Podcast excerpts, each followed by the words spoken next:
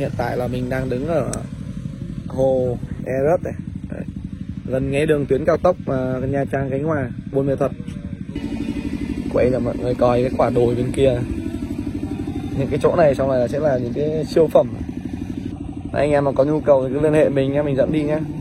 Vừa rồi là một đoạn quảng cáo về bất động sản được đăng trên mạng xã hội Facebook. Những lối đất rừng ven hồ thủy lợi Ea vùng sâu, giáp ranh huyện Eak và Krông Bông, tỉnh Đắk Lắk suốt mấy tháng nay đã trở thành bất động sản được giới buôn bán bất động sản săn lùng. Thông tin về một nút giao thông nối phần đất phía bắc của hồ với cao tốc Buôn Ma Thuột Nha Trang càng khiến cho giá đất ở đây nhảy múa. Không ít lô có view đẹp đã được trả giá đến vài tỷ đồng một hecta. Những lô có vị trí kém hơn vài năm trước chỉ dưới 100 triệu đồng một hecta thì nay đã chạm ngưỡng nửa tỷ đồng cho mỗi hecta, bất chấp những rủi ro về pháp lý vì nguồn gốc đất lâm nghiệp. Cái này mình, mình mua này được lâu chưa? Mua từ bờ tháng 10 năm ngoái. Ừ. Cái này mình mình có bìa đỏ không hay là mình... Chưa, chưa đây ai có ai cả. cái này trước nó là cây cây gì? Cái rừng đấy tê hồ phá phát đốt hết thì đấy. Họ trồng đều rồi lên trên này trồng mì đi rồi. Không liên quan đến cao tốc, dự án hay view, đất rừng ở huyện vùng biên Ea Súp cũng đang sốt hừng hực. Là huyện trào lửa, rốn lũ của Đắk Lắk, điều kiện canh tác khó khăn nhưng vẫn có các dòng tiền từ các tỉnh, thành phố tới Esup Súp giao dịch những lô đất vài chục đến vài trăm hecta. Một người dân ở xã Ea Bung, huyện Ea Súp cho biết giá đất rừng ở đây đã tăng gấp đôi, gấp ba so với mấy năm trước. Bình quân thuận đường là bây giờ phải tầm khoảng trăm rưỡi hai trăm triệu trên một hecta.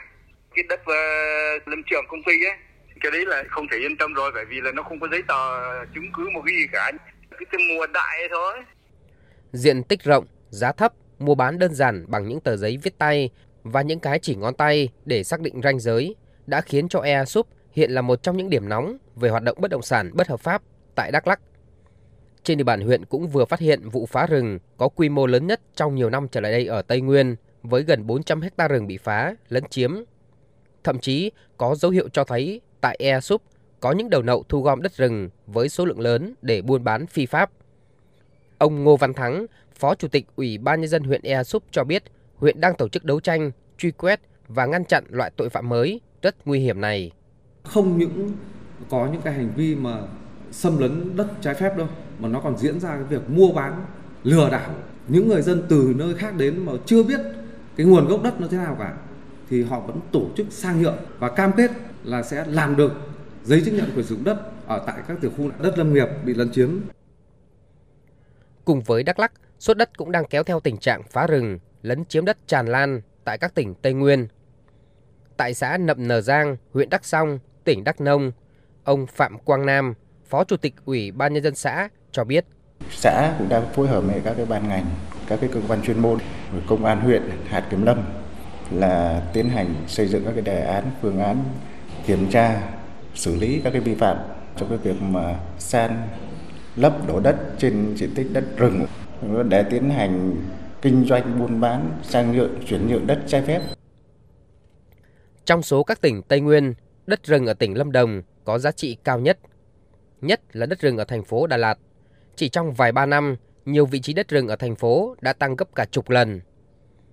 Ông Võ Danh Tuyên, Phó Giám đốc Sở Nông nghiệp và Phát triển Nông thôn tỉnh Lâm Đồng cho biết, do nhu cầu về bất động sản và giá đất tăng cao, nhiều người bất chấp luật pháp thực hiện các hành vi lấn chiếm và tái lấn chiếm đất lâm nghiệp để bán, thu lợi bất chính. Tình hình lấn chiếm đất lâm nghiệp, sự việc này là cũng gây dư luận và gây nhức nhối trong cái thời gian vừa qua. Thì trong cái quý 1 năm 2022 thì lấn chiếm đất lâm nghiệp 57 vụ, diện tích là 19,2 hecta. So sánh với cùng kỳ năm 2021 cũng rất buồn là cái số vụ tăng khoảng 78% và cái diện tích là tăng 85%.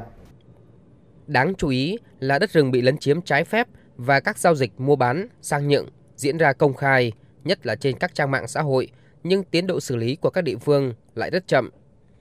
Ở một vài nơi, dù các ngành chức năng đánh tiếng sẽ vào cuộc xử lý mạnh tay, nhưng các hành vi phá, chiếm, giao dịch kiểu lệ làng vẫn diễn ra với tính chất, quy mô rất phức tạp.